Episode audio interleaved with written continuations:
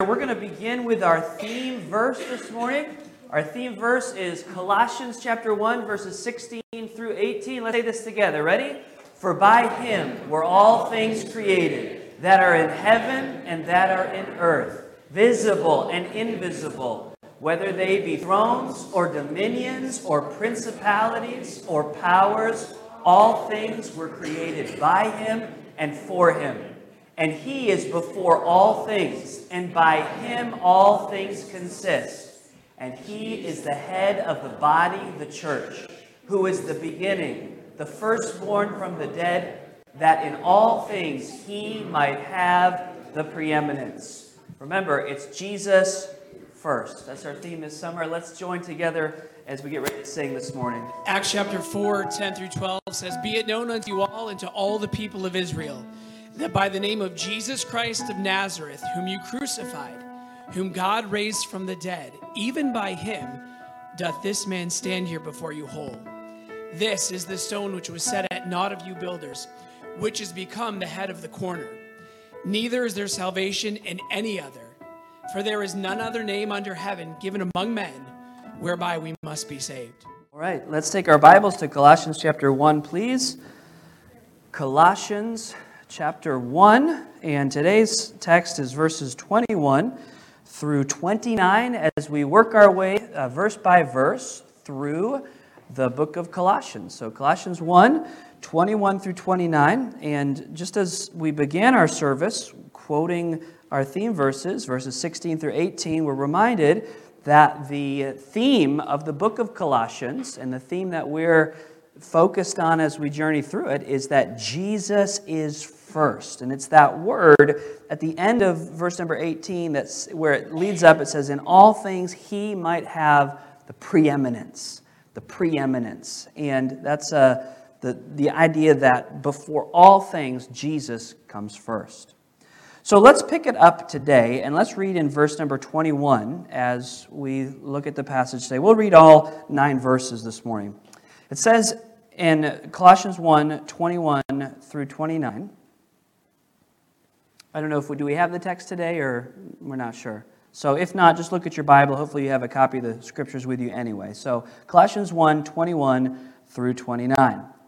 And you that were sometime alienated and enemies in your mind by wicked works, yet now hath he reconciled in the body of his flesh through death, to present you holy and unblameable and unreprovable in his sight. If ye continue in the faith, grounded and settled, and be not moved away from the hope of the gospel which ye have heard, and which was preached to every creature which is under heaven, whereof I, Paul, am made a minister, who now rejoice in my sufferings for you and fill up that which is behind of the afflictions of Christ in my flesh for his body's sake, which is the church, whereof I am made a minister according to the dispensation of God which is given to me for you, to fulfill the word of God, even the mystery which hath been hid from ages and from generations, but now is made manifest to his saints, to whom God would make known what is the riches of the glory of this mystery among the Gentiles, which is Christ in you, the hope of glory, whom we preach, warning every man and teaching every man in all wisdom, that we may present every man perfect in Christ Jesus. Whereunto I also labor, striving according to his working which worketh in me mightily. Would you join me in prayer? Lord, I pray that you would help the message to come out clearly today. I pray that you would help the scriptures to take the first uh, place in our attention. I pray that you'd help me to explain what the Bible says, and for uh, we, for us, the church, that we would apply in the different ways uniquely to our situation. Again, thank you for this time. In Jesus' name, amen. Well, I want to talk to you today about a Jesus first future. So, as we've gone through this and we've seen the different emphases in this chapter, we began with the overall theme, which is Jesus in first place. And then in the first uh, nine verses, we looked at a Jesus first church. What does a church look like that puts Jesus first? And then last week, we looked at, well, what is, a, uh, what, what is Jesus first in a more personal way? But this week, I want to think about the future. And I've had several conversations with different people about the future recently. And it's that time of year where we have some high school graduates in our church, we have some college graduates, we have people that are entering next phases of their life, and people think a lot, or they ask the question, What does the future hold? Or what are your plans for the future? How many of you have some plans for the future? Who's got some plans for the future? Anybody out there? Yeah. Maybe you got some big plans. Maybe you're just like, well, you know what? I'm just working it one day at a time, and that's okay too.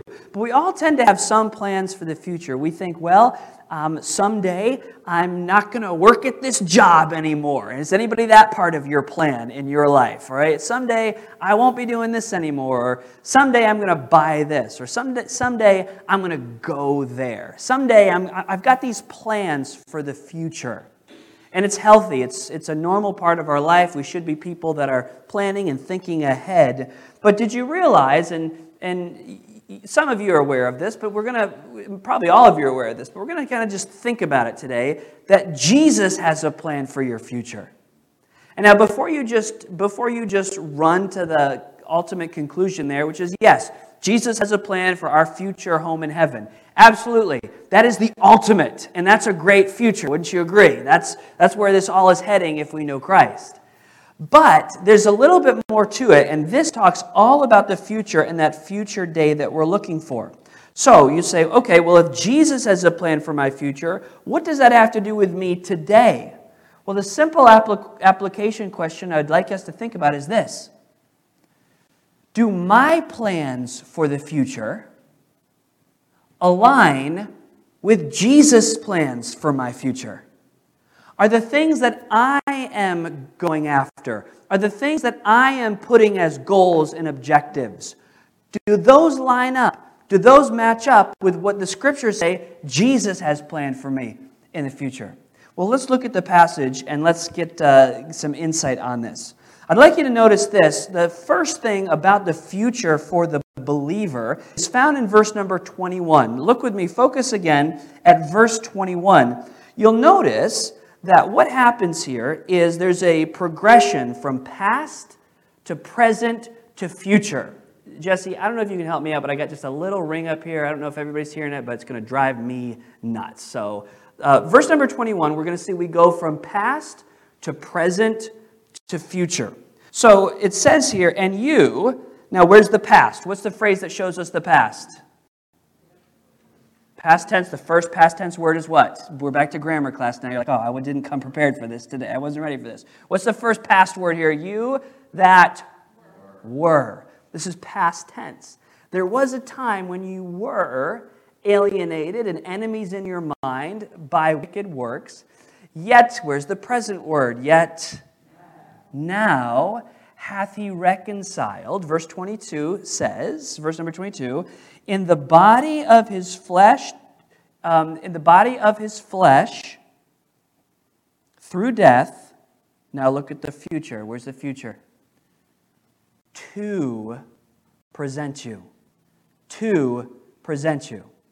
So it says, in the body of his flesh through death, to present you holy and unblameable and unre- unreprovable in his sight. Can we get verse number 22 on the screen real quick?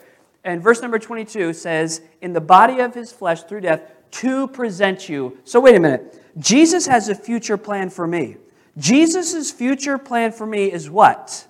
In simple words here, what is his future plan for me? Does it have anything to do with money? Does it have anything to do with where I'm going to live? Well, I guess it kind of does, but not on this earth. Does it have anything to do with, uh, does it have anything to do with the things that typically we think about in the future? Not really. Jesus' plan for us at the end is to do what with us? To what? To present us. Now, does that seem a little abstract to you, maybe? Like, what do you mean Jesus is going to present us? How is Jesus going to present us? To whom is Jesus going to present us? To who? I heard somebody say it. To the Father. So, can you, can you imagine this? This is the scene. This is what all of your life as a Christian is leading up to.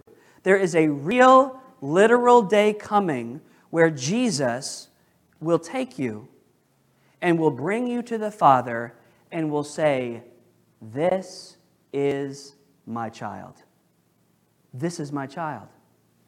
Now, it just seems, it's just so hard.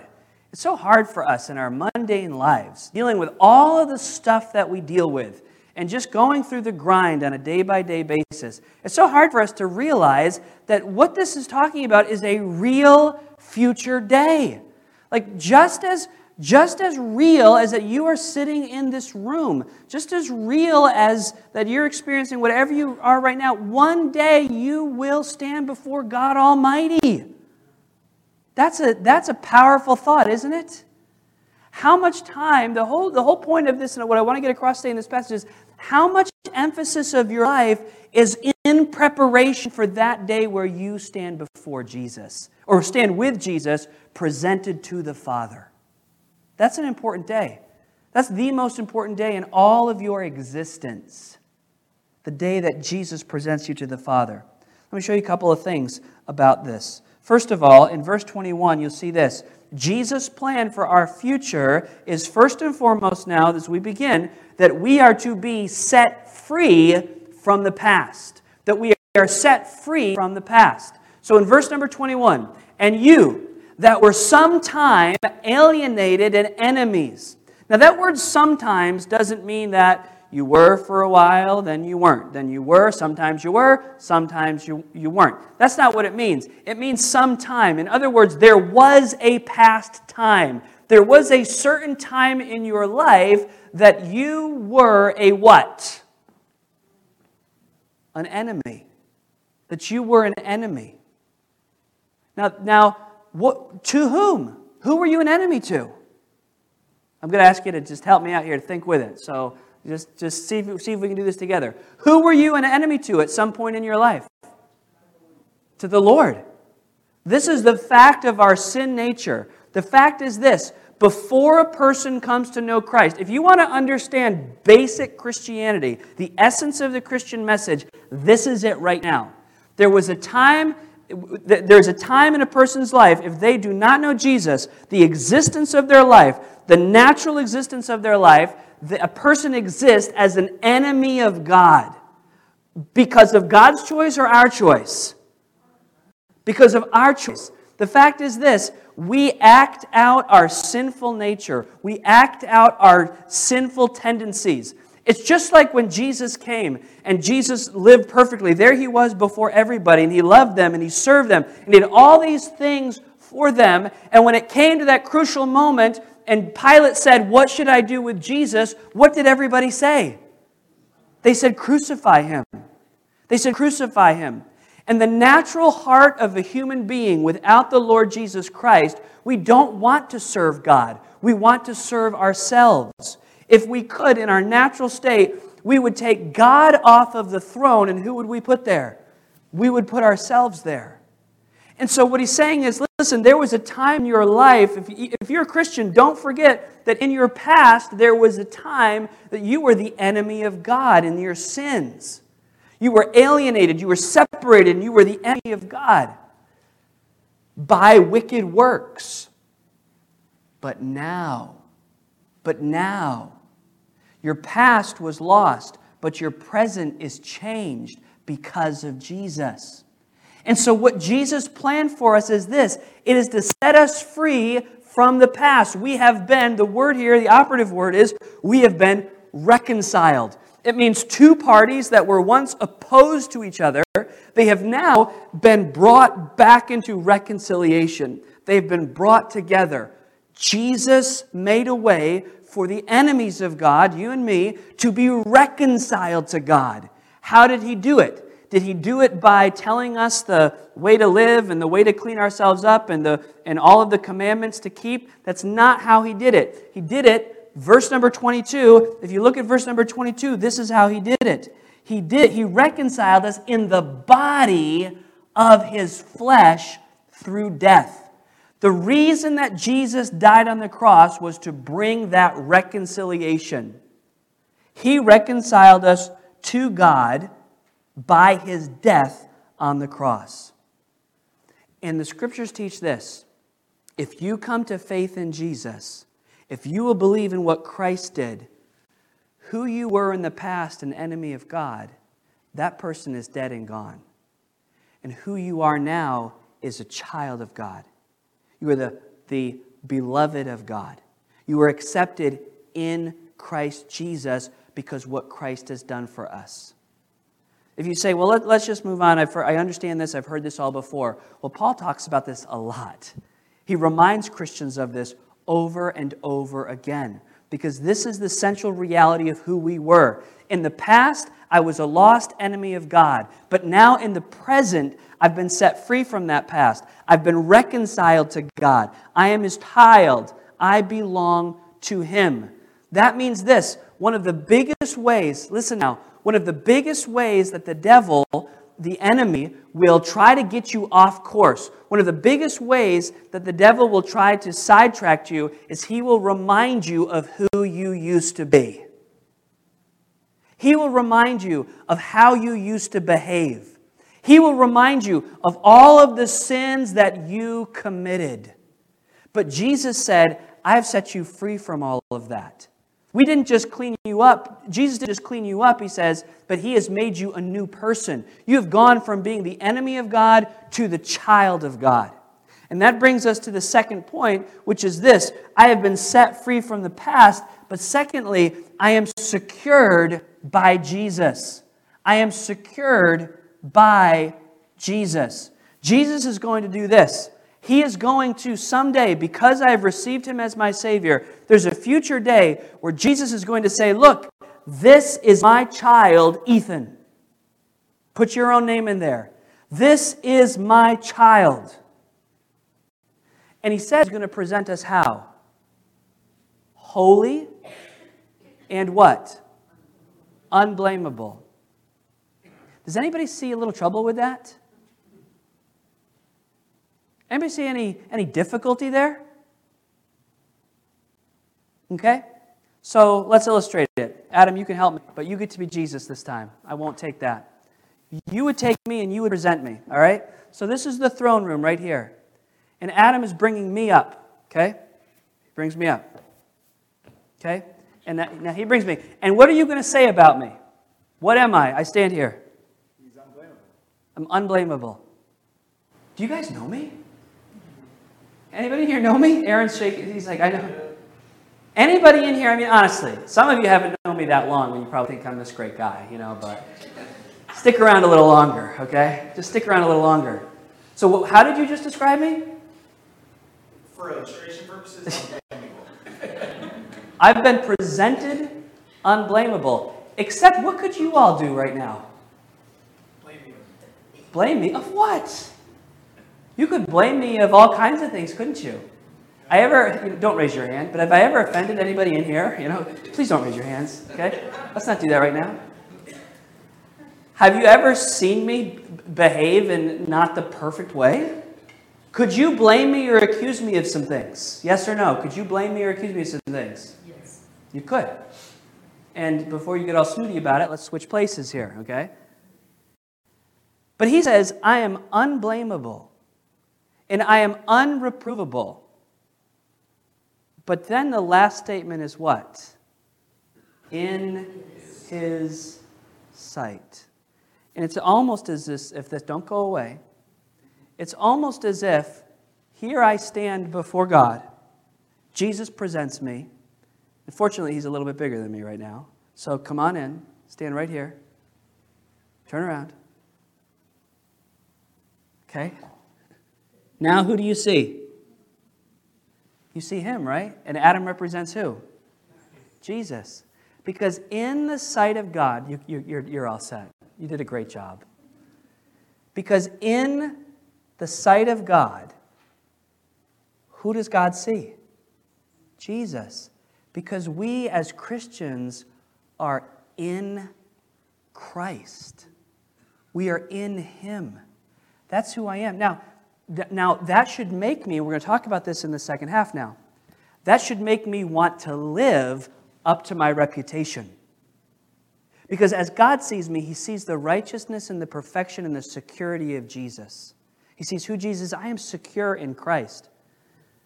But how hypocritical of it of me would it be to just go and live in a way that dishonors the name of Jesus? If he sees me as holy and unblameable and unreprovable. Now, that's what Jesus is going to do. Now, some people have said, now we need to go to verse number 23. Verse 23 is a little bit difficult, so I hope you brought your Bible study thinking caps with you today. Because verse 23 is a little bit difficult to interpret sometimes. Why? Because it begins with this word, what? If. Now, this almost seems to make it conditional, right? So it almost seems, well, it does make it in some sense conditional. So you could interpret this this way well, Jesus is going to present you holy and unblameable if you continue. In other words, there's a possibility that you might what? Not continue. That's one way of interpreting this passage. There's a lot of problems with interpreting it that way, so I'm going to show you today why that's not the right way to see this, but stick with me. So some people would say, oh no, this verse is all about making us worried. Like, what if, you know, like, well, you're going to be presented holy and unblameable if you continue. But if it's up to me to continue, it doesn't, it doesn't really match with the, it doesn't really match with the, the context. Back me up one verse again. Back me up one verse again to verse number, uh, verse number 22. The context here is this is all because of the body of his flesh through death to present me. What has accomplished the ability to present me? Was it something I did or something Christ did?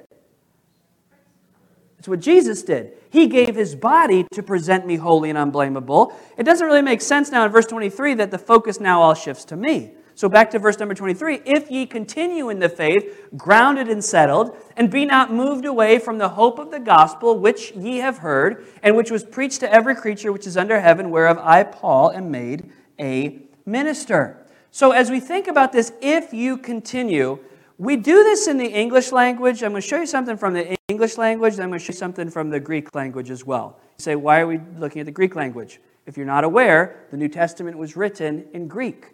And sometimes the best way to understand something is to go back and look at the original language. So, we use the word if in different ways in the English language. Let me give you um, an example. I could say this to my children You're going to get ice cream if you behave. You're going to get ice cream if you behave.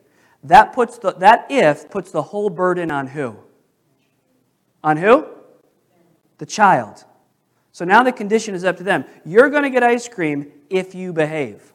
So I'm trying to get them to behave a certain way. Or I could make this statement to my child I will never stop loving you if, as long as you are my child, if you are my child. Now, is the if dependent on them in that circumstance? It's a rhetorical usage of the word. We use it that way sometimes in English as well. The difficulty here is that in, in English, we do not have any way to identify which way we're using the word. But in the Greek language, there were four ways they would use this conditional clause. And if you want to do some, if some of you like to study these things, write this down. There are four classes of conditions. There are four class conditions in Greek. And this is worth your study if you like to, if, if you want to just double check on what I'm telling you here, don't just take my word for it. There are four class conditions. This usage here is the first class condition in Greek. And what it does is it assumes the affirmative for the sake of argument. We don't have a way to communicate this in English except conditionally, uh, except uh, contextually. So in other words, it's, it's, it's like this. It's almost as if what it's saying is, if you continue in the faith, and you will, you understand? It's just like, I will, we're gonna, I'm gonna love you forever if, you my, if you're my child, and you are. It's used to make a rhetorical point for strength of, of emphasis, of emphasis. In fact, it's used another way, and this one is a little bit easier for us to see. If you look at, um, I don't know if we have this on the screen, but if you just move a page or two forward, Colossians 3, verse number 1, Colossians 3, verse number 1, you see it begins with an if there. right? If ye then be risen with Christ, seek those things which are above. Well, who is he writing to? What type of people is he writing to? Christian people. He's writing to believers. Are they risen with Christ? Yes. Is this if up to them if you're risen with Christ? No. This is for the sake of argument. If you're risen with Christ, I am risen with Christ, then you'll seek things that are above. It's the same point, the same usage of the word here. I'm going to show you some other scriptures to, to help you understand this. So, what he's saying to them is this you are going to be presented faultless before God by Jesus Christ if you continue in the faith, grounded and settled. And he knew something about them. He knew that they would. He knew that they would continue because the security and our ability to continue in the faith is not up to us, but our ability to continue in the faith is based on Jesus. Jesus said, My Father, John chapter 10, my Father gave them to me and Jesus described us as in his hand, and he said that no man could what? Pluck them out of, out of my hand. And there's a couple other passages, and I'm not sure if you got these either, but they're on your handout. So look at your, your handout. 1 Peter 1, verse number 5. 1 Peter 1, uh, verse number 5. It describes us as, as who are kept by what?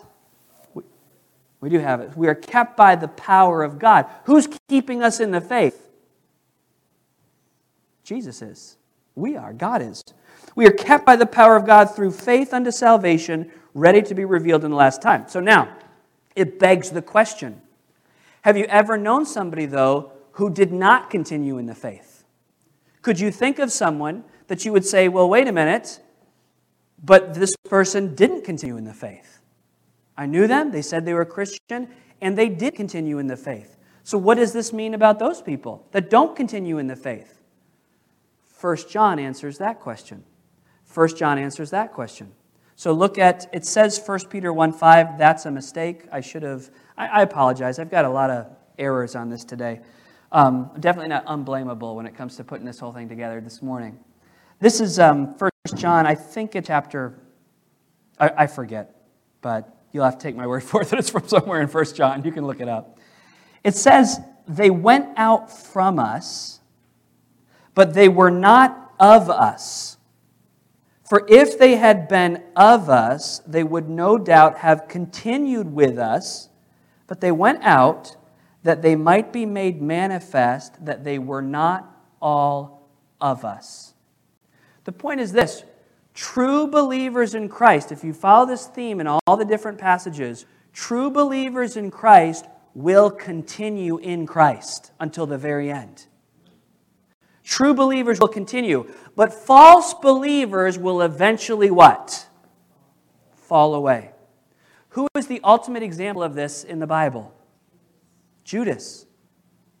If you continue grounded and settled, you were being. And this passage in Colossians is not made, I don't believe this, this the point of this passage is not to put the pressure on us like, oh, I've got to continue, I've got to do all this continuing, I'm going to keep continuing. No. It began with it's the it's the death of Christ. If you are in Christ, if you are truly in Christ, you will continue in the faith, grounded and settled. There's nothing that will move you away from the hope of the gospel.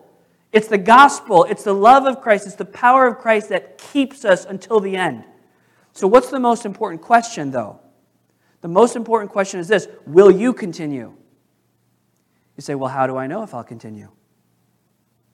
Are you truly in Christ? Can you say with, with certainty, Yes, I am trusting Jesus for my salvation?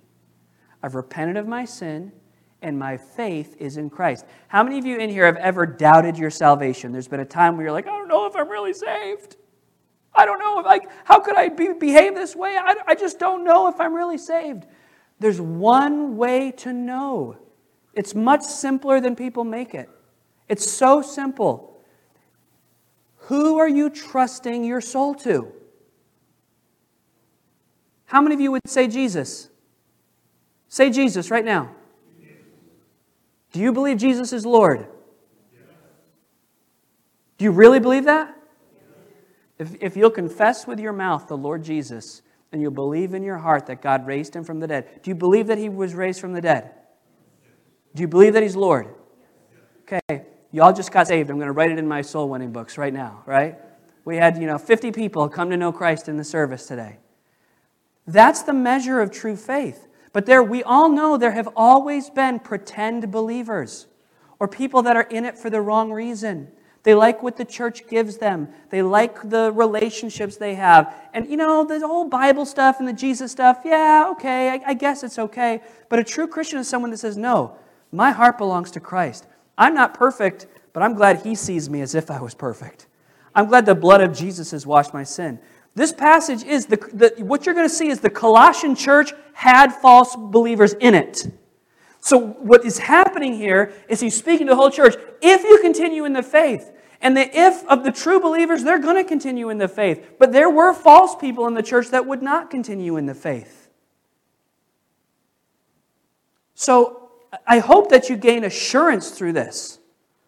That you say, you know what? I am in Christ. It's not up to me. But from a place of assurance, then comes a set of expectations. Did you catch that? From a position of assurance comes a set of expectations. So, what do you mean by that? Let me illustrate it this way. I have four children, okay? Many of you are parents, you'll understand this. If in a healthy, and I know there are, there are bad expressions of this, but in, in an ideal, healthy parent child relationship, can that child do anything to make that parent not love them? I mean, you will see, you will see parents love the most evil, abominable people you've ever, you've ever met in your life. But the, there's a parental love that's there. Now, I have four children. I love all of them. And I hope they make the right choices in their life. But if they do not make the right choices in their life, I will still love them. Do I have a set of expectations that I require them to uphold as my children? Of course. It doesn't, you see, the love relationship and the closeness of the relationship are two separate things. I can love somebody deeply, but because of their actions, there's some distance in our relationship. You, are you tracking with me on that? This is the life of the Christian, and people, people have a hard time balancing this because either they do this. There's one of two extremes. Either they run into they run into like a legalistic trap where they say, "Oh, I just don't know how God just he, he, he couldn't love me the way I've been living. He couldn't do any of this." And they just they just their their their young faith just gets obliterated under guilt and and expectations of trying to earn God's love. How many of you ever been there before? People all over. Like, I just can't, I can't understand that God would love me. I fail him over and over again. And that's soul crushing. Because the fact is this are any of us ever going to live up to it?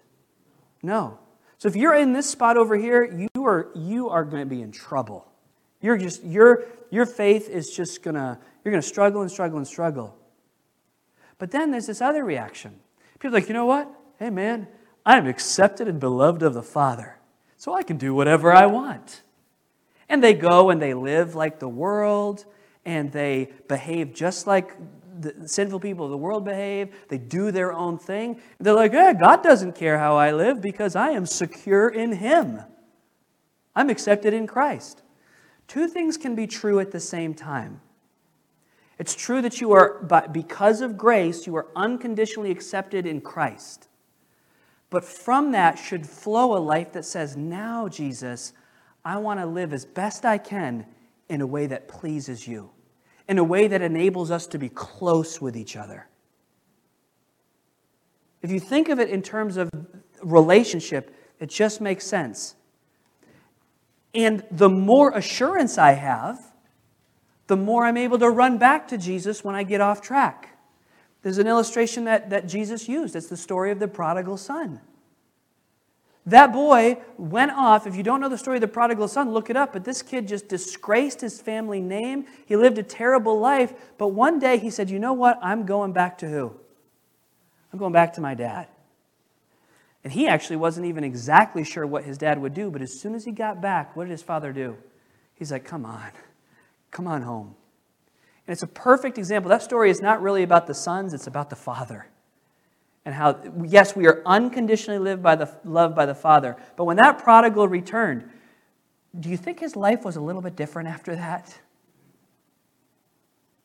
Because from acceptance comes some expectations. And we are thinking about our future.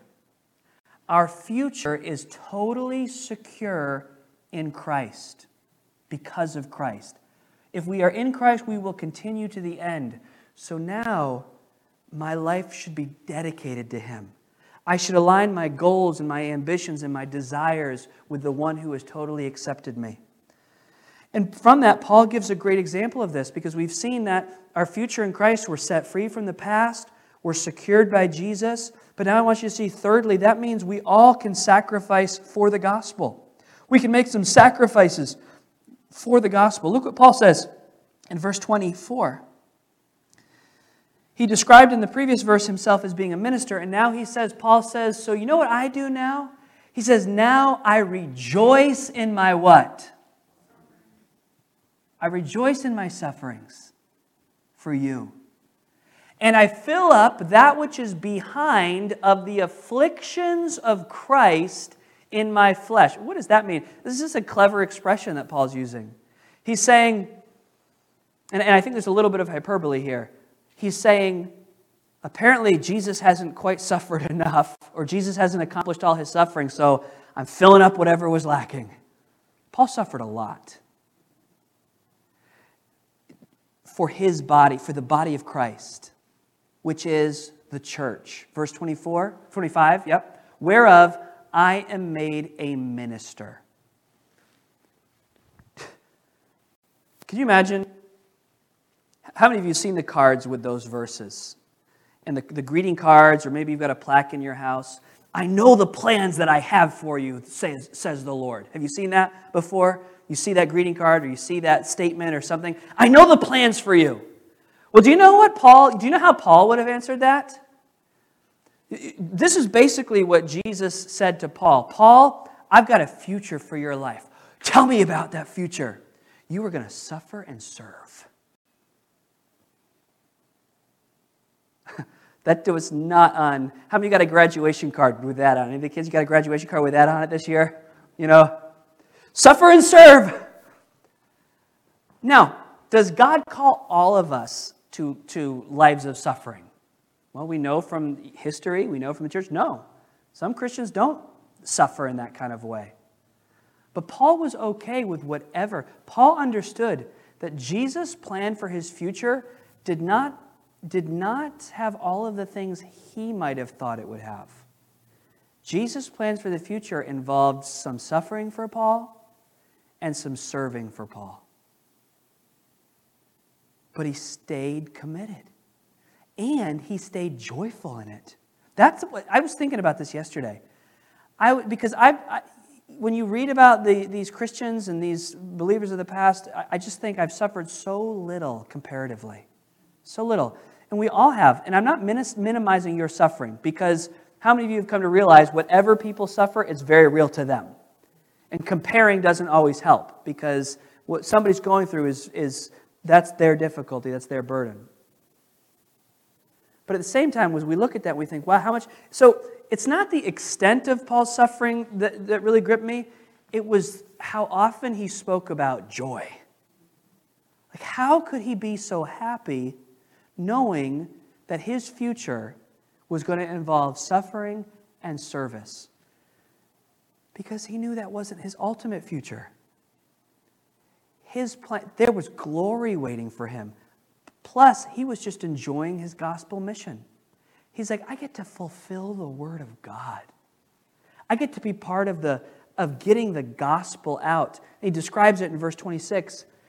Even the mystery, which was hid from ages and from generations. What he means by that is people in the past, my ancestors, they didn't know the full gospel. They knew about the temple and the law and the sacrifices, but it was the rest of it was a mystery. I mean, the Old Testament pointed to Christ, but in a hazy kind of way. How many know what I'm talking about? The Old Testament was hazy in how it predicted Jesus. You know, he's there, but it was kind of clouded.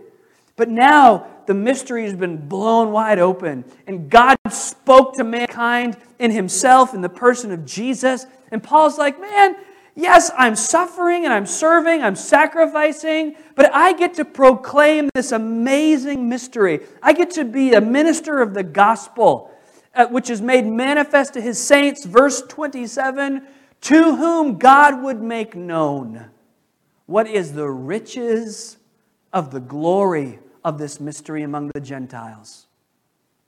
What is it?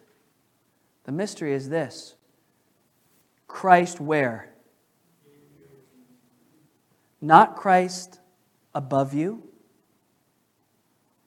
not Christ ahead of you to follow, not Christ behind you to push you forward, not Christ under you to hold you up, but Christ in you. Personally connected with Jesus. That is the mystery of the Christian life. That is the glory of the gospel that we are brought into oneness with Jesus. The hope of glory. That there is hope in an uncertain world with un, unknown, you don't know what the future holds in this life, but you do know that Christ is in you for whatever you face, that Christ is with you for whatever you faced. Christ in you, the hope of glory. I just, it's hard to think sometimes how people face this world and face the future without Jesus. Without Christ in us the hope of glory. Then Paul says in verse 28, and here come some of those expectations. He says this, so this is what I do. This is what I do. I preach about Jesus. I tell everybody about Jesus. And in doing so, I warn every man. I teach every man. Because someday we want to what? Present every man. The mission of the Christian preacher or really the mission of every Christian who's a gospel proclaimer, is to warn people. To warn people that if you're not in Christ, there is a judgment day coming. You have an appointment with death. You have an appointment with, with your Maker. You'll have to give an account for your life. If you're not in Christ, if you are not in Christ, if you die without Jesus, all that awaits you is hell and judgment. And there's a warning that we have to give. And I would give that warning to this audience today.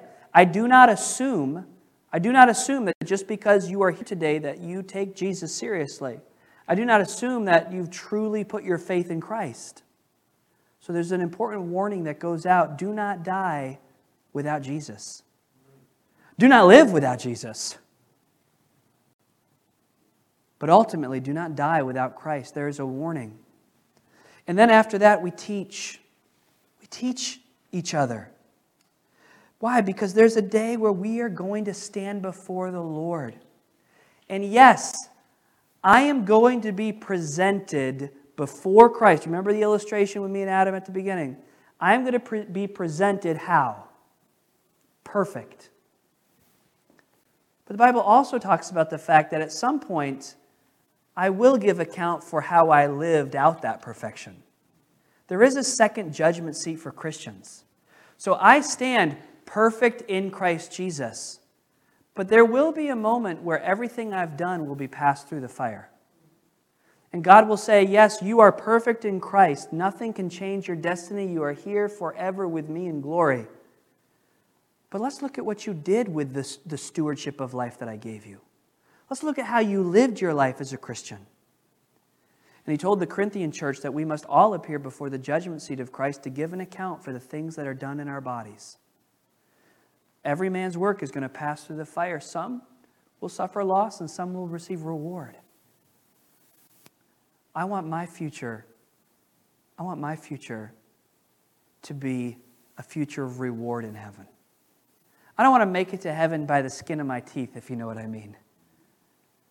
I want to, I, I, want to be, I want to say, Lord, yes, you gave me salvation, and here's what I did with that salvation. Here's how you used that salvation. What are your plans for the future? Well, I'm getting ready to stand before Jesus. Could you say that? Could you say, you know what? I'm getting ready to stand before the Lord. I'm making decisions, I'm making plans, I'm arranging my life, getting ready for that ultimate graduation day when I stand before God and give account for my life. What about parents? What about your plans for your kids and your goals for their lives? It's amazing. Parents will they will plan for everything in their kids' lives except the most important thing that one day your kids will stand before God. Oh, but they don't like this and they don't want to do that and it's hard for me to one day you will present them to the Lord. This is what I did with the children you gave me. Well, you should see the curveball he can throw, God. You should see him make a layup. None of those things are going to matter. We are preparing for the day that we stand before Jesus. That is the future. So, I always end with two questions. Don't pack up on me, but two questions to to, to wrap it up this morning. First of all, are you sure that you will continue to the end? Are you a true believer or are you a, a Christian pretender in our midst today? And I don't, I'm not claiming to have any inside information. I don't know. I'm just asking you the question. Is, do you take this seriously? Is your faith truly in Jesus?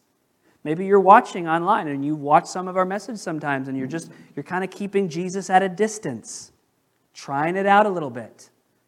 There's no trying with, with the Christian life. You either have accepted Christ as your Savior or you have not. So if, if you're not sure, then you need to make sure today. Today, in this, like this second, you need to say, Jesus, I'm, I'm not going to pretend my faith is in you.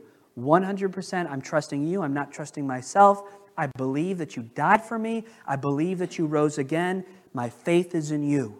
Would you pray something like that to Him right now? Even in your seat, you can just confess. The Bible says if you will confess with your mouth the Lord Jesus, if you believe in your heart that God has raised him from the dead, thou shalt be saved. Confess Christ as your Savior, believe on Him right now so that you will continue in the faith and you'll be presented blameless at the throne of God. So that's the first question. Have you settled your salvation? If you haven't, do it right now.